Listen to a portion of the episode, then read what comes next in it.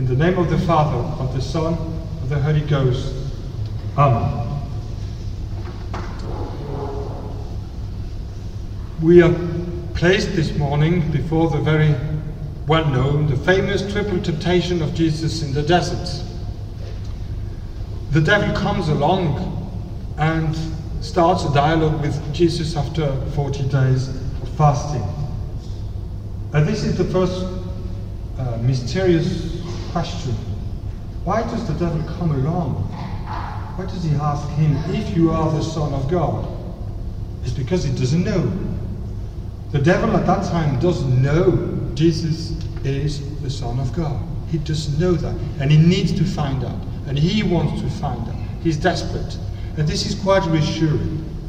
The first reassurance, consolation we have in, at the opening of this dialogue, the devil doesn't know everything. He know, doesn't know, he knows the things God wants him to know. He has not the full power on uh, things, on the world. He hasn't got the full knowledge of everything. He is not, as we would say, omniscient. Is that a word in English? Probably. Yes. Uh, infinitely clever, infinitely intelligent. Um, and this is, uh, well, that was a British test for me this morning, probably. So, this is a consolation. God is our protector. He knows everything. God leads our life. He knows, He sees, He anticipates, He forces, He rewards infinitely. The devil has limited power. He doesn't know. If you are the Son of God, do this and do that. And this is the first question we are asked every time we are tempted. If you are the Son of God, not that the same way as Christ would be the Son of God. He is the Son of God by nature, because He is God. He is God the Son. But when we have a temptation, we are always placed before this option or this question. In the temptation, the first step is if you are the Son of God, if you are the daughter of God, what would you do? And this is the first challenge. The Son of God by grace, of course, here, not by nature, but by grace we are made children of Christ, children of God, in particular, at the reception of the baptism. We are made the son or the daughter of God. And this is a huge consolation. This is a treasure, but we need to protect it. And we are constantly challenged by in temptations, in our weaknesses, even, even in our sins, we are challenged. Are you the Son of God? That's the main question. And our, our answer is vital. Our answer is the direction, and an answer, um, the answer is everything. Yes, I'd like to be your son. And therefore, I'm going to put in place certain things in my life. I'm going to decide certain things in my life. I'm going to change my life if needs so to be faithful to my heavenly Father. The first question of the devil is Are you the Son of God? Yes or no? One no. At the moment, I'm not a good son because I've got too many sins. My heart is a bit heavy with my sins. I need a good confession, a good cleaning of life and everything. And you know the wonder of this confession. If we have too many loads in our hearts, too many hurdles between me, uh, between us and our Father in heaven, we cannot answer the we cannot answer the question honestly. We cannot say yes fully. We can't. There's always something. And we want just to be able, and this is the peace and the serenity of the Christian life, the serenity of the grace is to be able to say, Yes, I am your son. Yes, I want to become a better child. I want to become better. And what do I put in place? This is it. And this is called the virtues of the Christian life. It's not very difficult, but it is demanding. It is a constant challenge, triple temptation, and we got all these temptations. And this temptation, these three questions to Jesus are Ah, the model of our temptation temptation of the flesh, temptation of the intelligence, temptation against our love to Christ. But also, Christ is, or this gospel is leading us directly, is connecting us directly to the Triduum.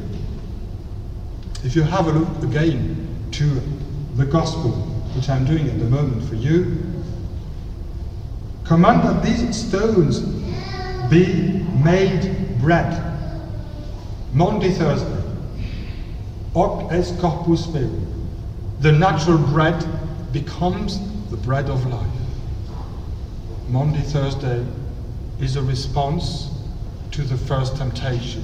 I am not going to feed you just with the bread of the world, with uh, worldly goods.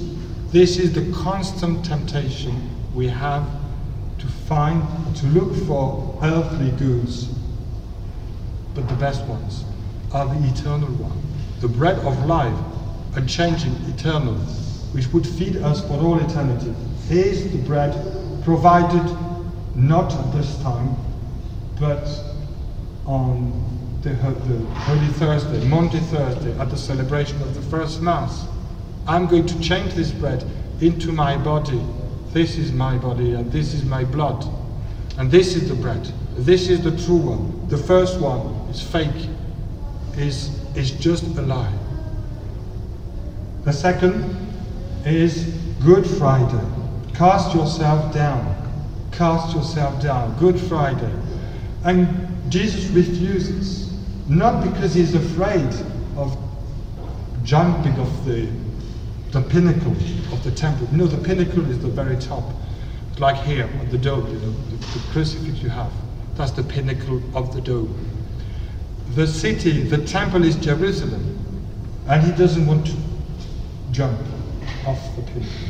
Because, not because he's unsafe, he knows he's God. He won't die. There's no problem with him. But he wants to decide what the time, the very moment he would have to kneel or to fall, to fall on his knees is only on the Good Friday.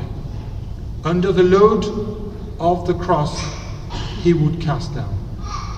At the time he has decided, at the time the providence had planned, not now, not at the command of the liar, but at the command of the Father. On Good Friday, at the very same place in Jerusalem, he would bear his cross for the love of us, and he would fall on his knees at the moment he has decided to do so. And not, and he is in control. He shows who is, who provides everything, God, and not the devil. I would cast myself down at the time I, the Father has decided for me. This is Good Friday with the cross. And the third temptation if you kneel before me and adore me, I will give you all kingdoms. Another lie. Terrible lie. He, he doesn't dare saying these things. The devil is really, sometimes it's a bit embarrassing because he promised things and you obviously cannot be achieved, but he is very persuasive and I will give you all the kingdoms. And this is Holy Saturday.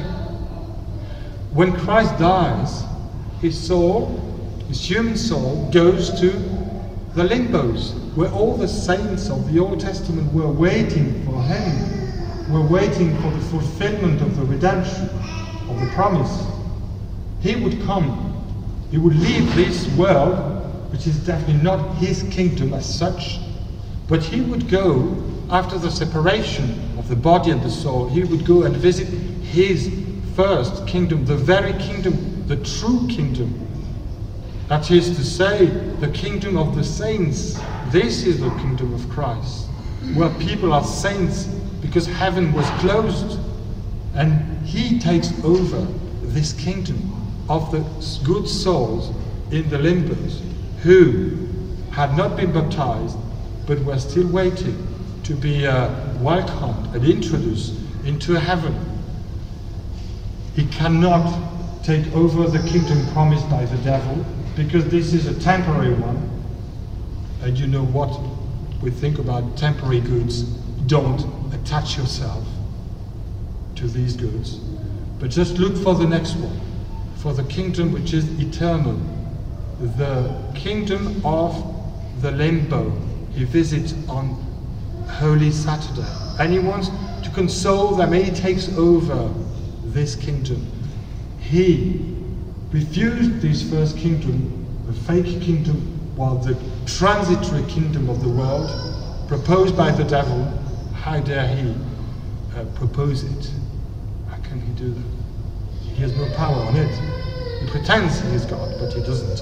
And then Christ answers on this Holy Saturday, he says, This is, these people, the saints, are my kingdom. And this is a good answer for us. We are the kingdom of Christ when living a holy life. This is what we are achieving. And we already complete this, the prophecy in this third temptation. We are his kingdom by the grace. He reigns over us by the grace. This is the dominion of Christ and nothing else. So um, this is a good introduction to Lent. This is the good vision and the good meditation and a good feeding, certainly a good feeding for our pilgrimage during Lent because we are already living with Christ. The triduum. He points out the enemy, he points out the, line, the lies, and he points out the truth and the right answer. In the name of the Father, of the Son, of the Holy Ghost. Amen.